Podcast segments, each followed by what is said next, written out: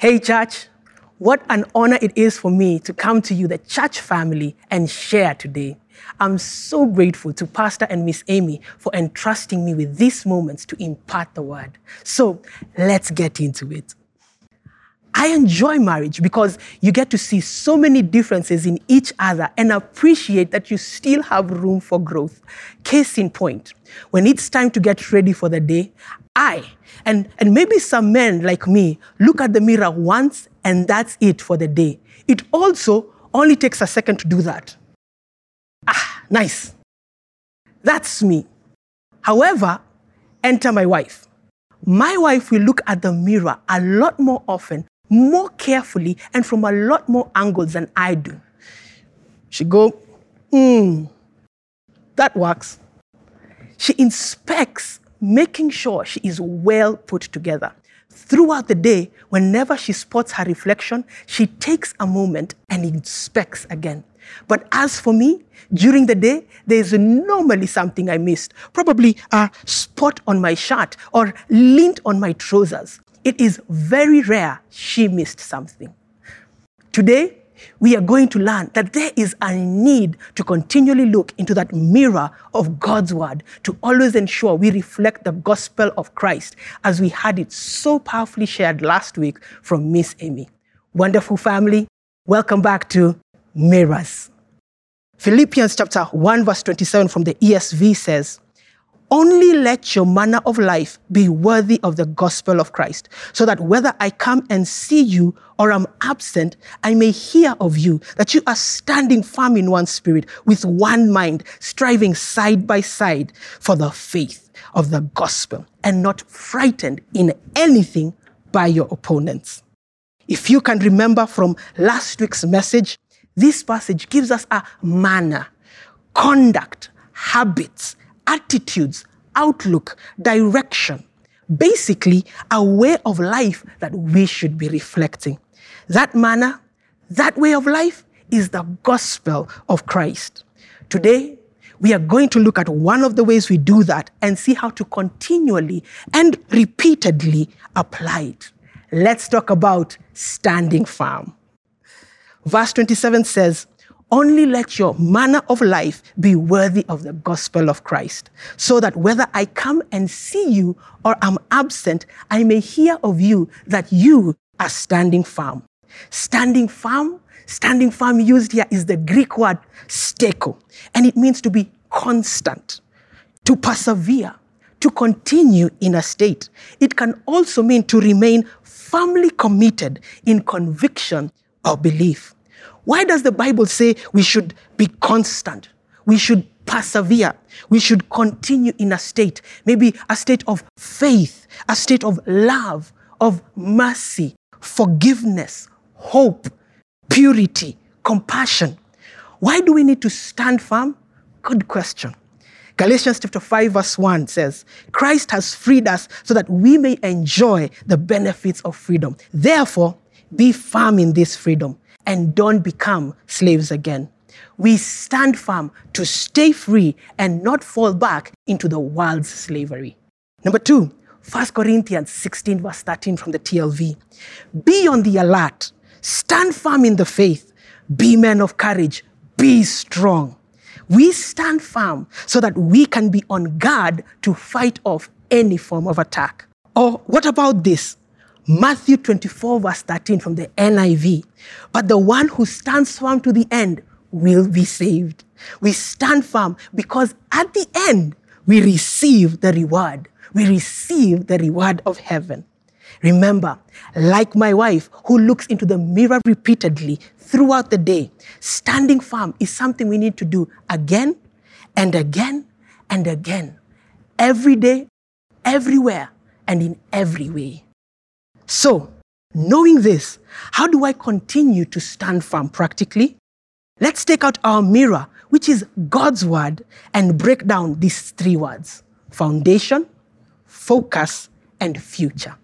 Number one, foundation. Matthew chapter 7, verse 24 to 25 says, So everyone who hears these words of mine and acts upon them, obeying them, will be like a sensible, prudent, practical, wise man who built his house upon the rock.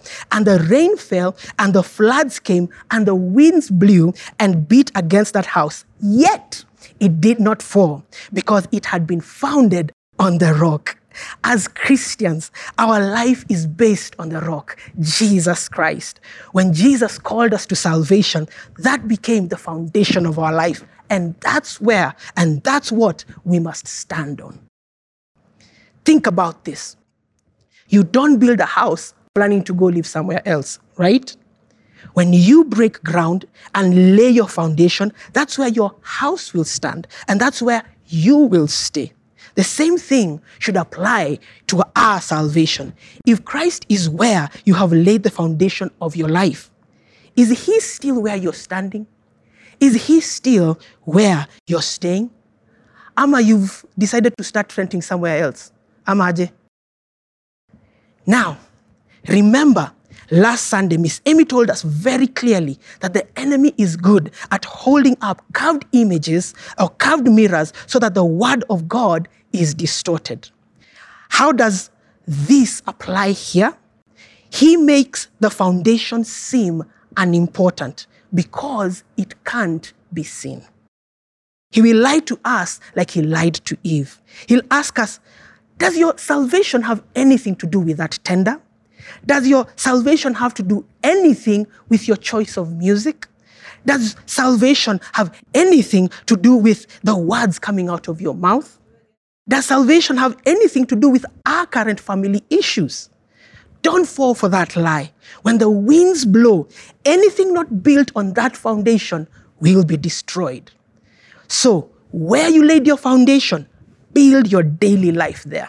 Have your daily fellowship with God in prayer, worship, and application of the word. How you treat your spouse, your children, your parents, your siblings, your classmates, your colleagues, what you choose to post, who you choose to follow. Let's not grow too Christian to assume our basic foundation doesn't need constant and continual checking. Engineers say that the foundation of any structure needs to be checked at least twice a year for any kind of damage. So, check yourself and reaffirm on what and on whom you are building. Number two, focus. Proverbs chapter 4, verse 25 to 27 it says, Let your eyes look forward, fix your gaze straight ahead. Carefully consider the path for your feet, and all your ways will be established. Don't turn to the right or to the left. Keep your feet away from evil. A camera loses focus when it moves away from its primary subject. You, you have to go back to the main subject, keep steady, and adjust the lens carefully to get your focus back. Remember Peter? When he was walking on the water, the storms came. He lost his focus and started drowning. And his only solution was to adjust and regain his focus on Jesus. Like Peter, when we lose our focus, we lose our footing and we can't stand firm. We have to keep Jesus the focus of our attention, who we are looking at and who we are looking into.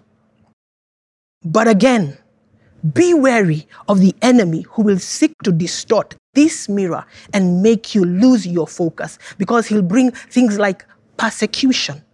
When I'm sidelined, cancelled, mocked, or belittled for staying the course. Or maybe he'll bring discouragement when I get tired of doing the right thing again and again with seemingly no results. Or maybe he'll bring distraction when it seems something easier, better, or more important comes along. Or maybe he'll bring disqualification when I fall out of focus and feel like I can't regain focus again. Someone needs to hear today that when you have fallen, you are not disqualified. You can get back up. God knows how to restore and renew. It will take effort to regain your focus, but fix your gaze on Jesus, and you will stand firm again. So, where does our focus need to be? on the boundaries reflected in God's word. What boundaries, you might ask? Good question. Self control, integrity, brotherly kindness, humility, honor, obedience, peacemakers. We stand firm when we stick to our boundary lines and don't allow persecution, discouragement, distraction, or disqualification move our focus. And point number three, the future. Hebrews chapter 12, verse 2 from the HCSB says, keeping your eyes and our eyes on Jesus, the source and perfecter of our faith, who, for the joy that lay before him, endured a cross and despised the shame, and has sat down at the right hand of God's throne. Let me ask you a question Do you have plans for your next career move? Do you have plans for your future marriage, your children's education, your grade in school, your growth and or the growth of your business? Now, let me ask you another question. Do you have plans for your salvation? We tend to make plans for everything in our lives, but seldom plan for our success in salvation. In order to stand firm, we have to keep sight of the future. Jesus had the ability to endure the cross because he had the ability to see beyond the cross. He saw the glory that was waiting for him ahead. We are often so swayed by today's trials, today's trends, today's fears, today's priority, maybe even today's comforts that we don't see what lies beyond. That's the way the enemy distorts this mirror. The enemy has a way of magnifying what is closest to us, so much so that we lose sight of the greater things coming later. So, you need to set up your future by remembering and investing in the promises God has for you. Visualize what you're believing for. Write that down. Share it with someone you trust. Begin speaking it over your life. Read books that align you with that. And most importantly, make decisions that will lead you into it. God is in our future and we can trust Him with our future. And I can assure you that after today's trials, there is glory waiting for you. There is a blessing waiting for you. There is goodness waiting for you. There is victory waiting for you. Isn't that worth standing firm for? Finally, Miss Amy shared that it's not about getting the light on us, but it is getting His light reflecting out from within us. We get His light reflecting from within us as we stand firm. And you know what? We will be a testimony. We will be a message, an example to those around us that we don't serve a flimsy God. Let's show the world that we are convinced that what we believe is true. As we build our daily lives on the rock, set our focus on the word's boundaries, and invest in the promises of God for our future, we will start reflecting His light, the light that is coming from us, and we will continually stand firm. Will you choose to stand firm? Let's pray. Our God, the task ahead of us may not be light, but for the joy set before us, it is surely worth it.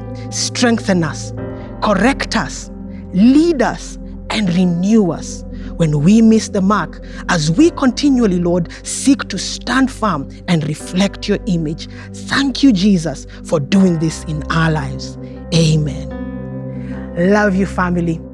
Can't wait for what's coming next in our series, Mirrors. Bless you.